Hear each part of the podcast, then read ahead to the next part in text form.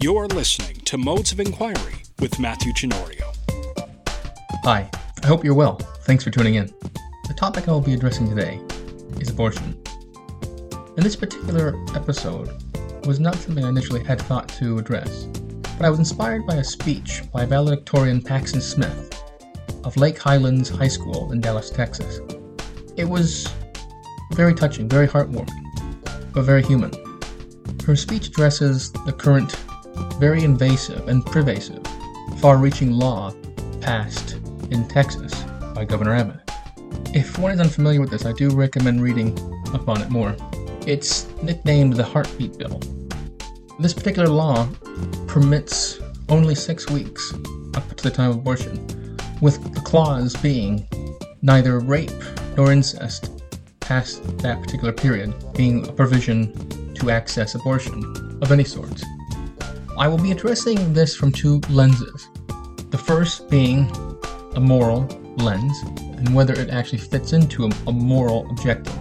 The second objective I will be looking through is a logical, practical approach and what should be considered and looked at when looking at abortion, specifically in America, but for the context of this particular episode, in Texas. A little history before we get things underway.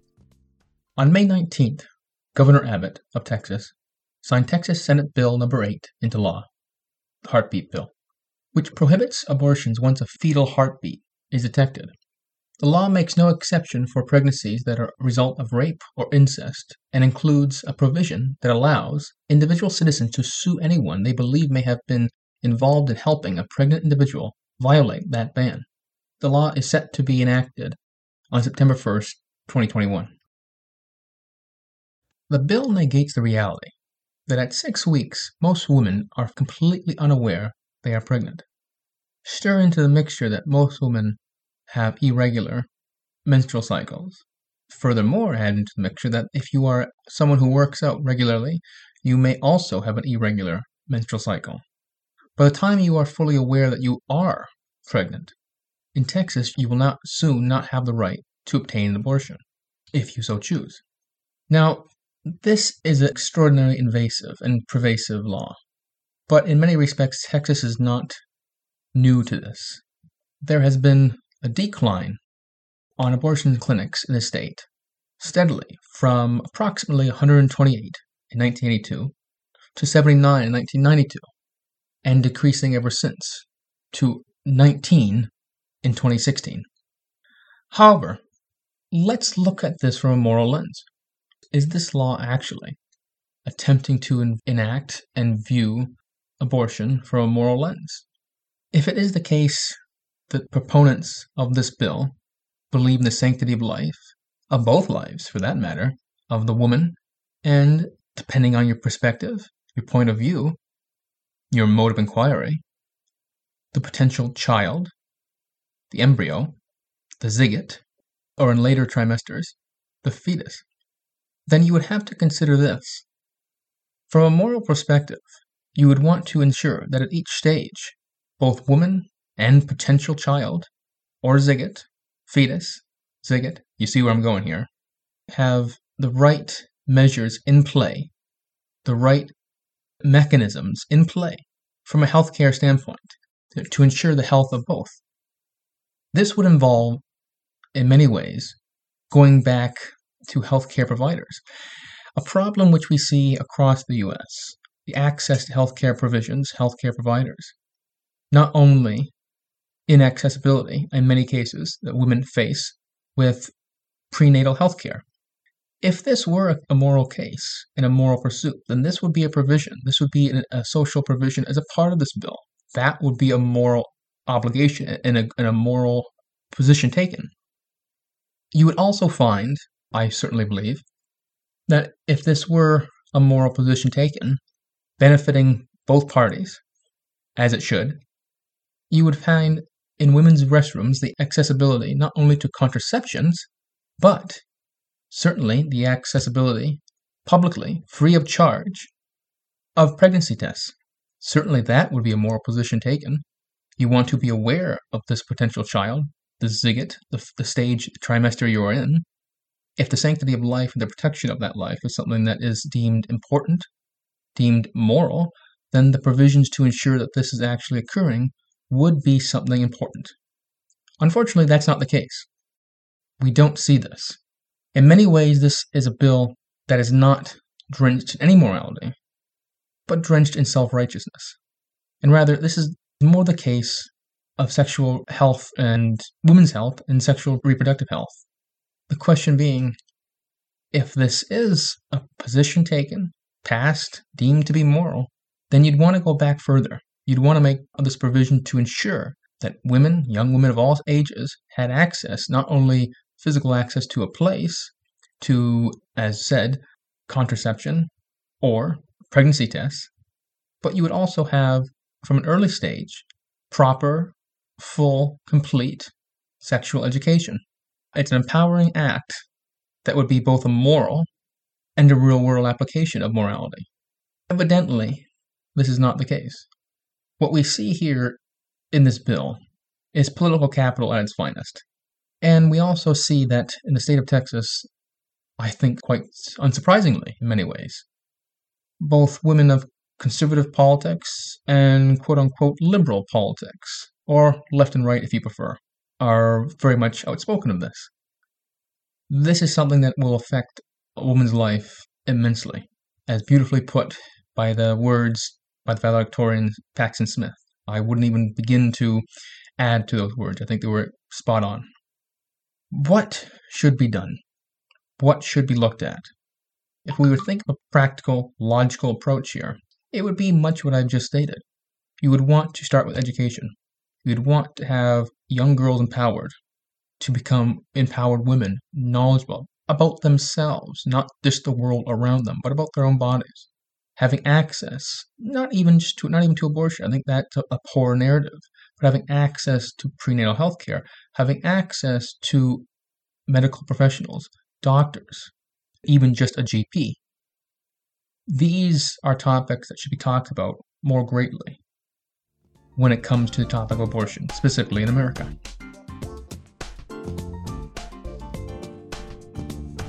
But it seems the trap that is always fallen into is the perennial, as I like to refer to many topics of this nature, the ping pong effect, the back and forth. We have the one camp on one side, which is pro life, and you have the other side, which is pro choice. I would say neither really get the heart of the issue, which is an educational aspect. Throwing terms around from a pro life standpoint of unborn child, unborn baby, preborn child get lost in the real pursuit, in the real endeavor as they consider terms such as embryos, they get fetus to be dehumanizing. But the, the pro choice camp is no much better. These are just political frameworks of labeling, of grouping themselves off. The real objective is not to pursue your philosophy, your group identity and motive going forward, but it should be to enact laws that provide social health care benefits to women at a young age and specifically for those who are most in need. Unfortunately, what we see greatly in the US and what we see often is not just the fact that it's one mishap, inaccessibility to healthcare providers, to abortions, to contraceptions, even, and just the basic understanding of your physicality as a woman, your basic understanding of your own biology and reproductive health. These are empowering things. These would be something that any moral person should be behind. No one likes, I think, should be said. And if there is such a person, I, w- I would love to hear from them. I would certainly would love to hear from them. But there is no person who, who is joyful and screaming and loving and, and parading around that, yes, we are obtaining an abortion. It's a horrible act. It's a horrible choice that one is put into. But at the same time, it is the choice of that individual whose body is theirs if they so choose to attain one. But I think in many ways we would find that with greater education from a young age and the access to contraception and the access to prenatal health care would pose much greater benefits from a moral and practical standpoint, going beyond the narratives of left and right and pro choice and pro life to something that benefits all. As has been shown in many studies, shown in the New England Journal of Medicine to the Center of Reproductive Rights have found that where abortion restrictions are highest, the rates of maternal death also surge.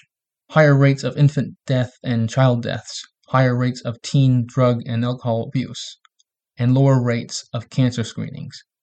And as I'm sure the fears of Paxton Smith, of any woman of any age, but specifically a young woman starting out in the world, that this inaccessibility now put in play by this law would inhibit a life, inhibit this woman's life of pursuing her education, pursuing her career. And the real crux of this issue is in many cases the reality is not talked about. We always seem to talk about it from an upper middle class standpoint. The ones who get affected the most by these provisions are women, young girls, from a lower class, economic class standpoint, will likely have to drop out of school, will likely be working part time, and this is poses a problem. This poses this this is not even just a moral or political issue. It's an, also an economic issue, which we tend to forget. You are subsequently creating a void. You are creating a void in the market. You are creating a, a void, a chasm where women cannot obtain their degree, pursue their careers, pursue their education, but have now been placed into this limbo, into this chasm from which an endless cycle of the same thing happening over and over again, which goes back to the crux of it being an education standpoint. You want to have a moral obligation here, then it starts with education. It starts with female empowerment from a young age. The empowerment of women should start with the empowerment of young girls. And by that notion, you would not only see a transformation in Texas or all over the US, but you would certainly see a transformation economically and politically elsewhere. As the saying goes, America leads and the world follows. Reproductive health is a, is a big issue. It's a big issue that's not talked about enough with this topic because it is the topic, really. We get too much trapped in the perennials, the back and forth of pro life and pro choice. But it is that political framing that, that really does that labeling that negates the reality of it's an educational aspect too. It goes back to female empowerment. It is it is a choice. It is as the as the uh, the saying goes, "My body, my choice." It certainly is, but it also is the obligation to have access to healthcare, access to education, and proper education too, not moralistic shaming of one's body, but an empowering understanding. This would be a change, a complete differentiation from what currently is the case. And as I've said, I've tried to present a view that is both logical and practical. I think that would be it. Because this current law is not one based in morality, but as said, it is one based in self righteousness and in many ways, I think greatly a fear of women. As was said by, my goodness, please, if one does remember an article that was written some time ago, I believe in the late 80s, 90s. If men were able to give birth, abortion and reproductive rights would not be one thing up for debate. And I think that's very true. That's very true, indeed. We would consider it the cool thing, we would consider it the manly thing, the macho thing. We would be talking about it as much as anything else. We wouldn't be squeamish around it at all. But as I've mentioned many times already, this comes back to not only the politics, the left right, but it comes back to something that neither camp talk about the educational aspect from a young age, the empowerment of women from a young age. You want to empower women, you must first empower them when they're young girls. And this law does not do that. This law, in many ways, restricts, prohibits the functionality, the movement, the choices they have of their own body which subsequently influences astronomically the choices they have in their life.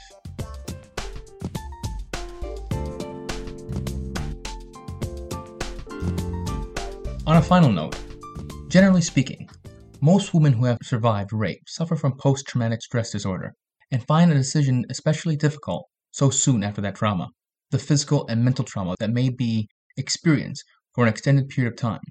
As a result, advocates of reproductive rights state, and quite rightly so, that because of these factors and more, the fetal heartbeat bills are de facto bills on banning abortion. The word itself, the deliberate use of the word, fetal heartbeat, invokes a very high, intensive emotional reaction. A response meant to conjure up the idea of an actual heart being present. At six weeks, the embryo, not the fetus, is about seven millimeters long. That's approximately the size of a pencil tip. Put that into your thoughts for a moment the size of a pencil tip. The heartbeat, as it were, conjures up an organ which expands and contracts. But at six weeks, the embryo, let's emphasize it again, the embryo has not yet developed that structure. It is extraordinarily misleading to use these kind of words. Even when that structure does develop, it is not as if it works on its own. The functionality, the proper functionality, has to be communicated with other organs of the body. It communicates with the neurological system. So the brain has to be developed in order to send signals to the heart to speed up, slow down the entire function of that particular organ. It's grossly, once again, grossly inaccurate and also completely and utterly unscientific to define the viability by the, by the mere existence, the mere contrivancy of any organ. But this term is used colloquially. That should be noted too. This term is used colloquially between patients and doctors, described to expecting and often anxious, anxious about the state, the health, anxious about what's going on, anxious about the well being, all these things. To describe to expected parents or parent in early stages of the pregnancy, the development, and usually, quite often, during the first trimester of pregnancy. Early signs of this cardiac activity, this tiny, specifically tiny, pulsing rhythm, can be detected in cells. In cells. The mobility, the clashing, the bumping together of cells, not a physical heart in any rudimentary sense whatsoever. However, these cells do, much later on in the developmental structure that becomes the child, that becomes the fetus later on, forms the human heart. As I've said, ladies and gentlemen, I think this is grossly misleading. The bill is not emphasizing nor promoting any sense of actual proper morality, but it's a self righteous, unscientific approach. Sadly so. And with that, as always, my friends, I leave you with this. To the left, wonder, to the right, myth, and straight on curiosity. Stay curious, my friends. Follow Modes of Inquiry with Matthew Genorio on Twitter at Modes of Inquiry, on Instagram at modesofinquiry.pod, and his Facebook page, Modes of Inquiry with Matthew Genorio.